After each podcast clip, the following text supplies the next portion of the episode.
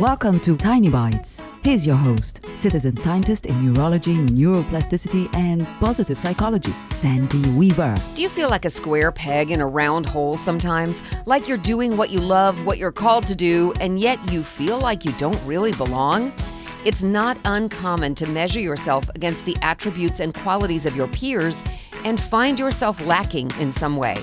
And yet, it's one of the worst things you can do to yourself if you want mental well being, a sense of belonging, and success. Try this instead. When you do something competently and compassionately, congratulate yourself. Notice the amount of yourself, your heart, and your abilities you put into doing your job, and acknowledge that your unique skill set, coupled with your unique compassion, creates a unique value that you bring to your workplace and your team.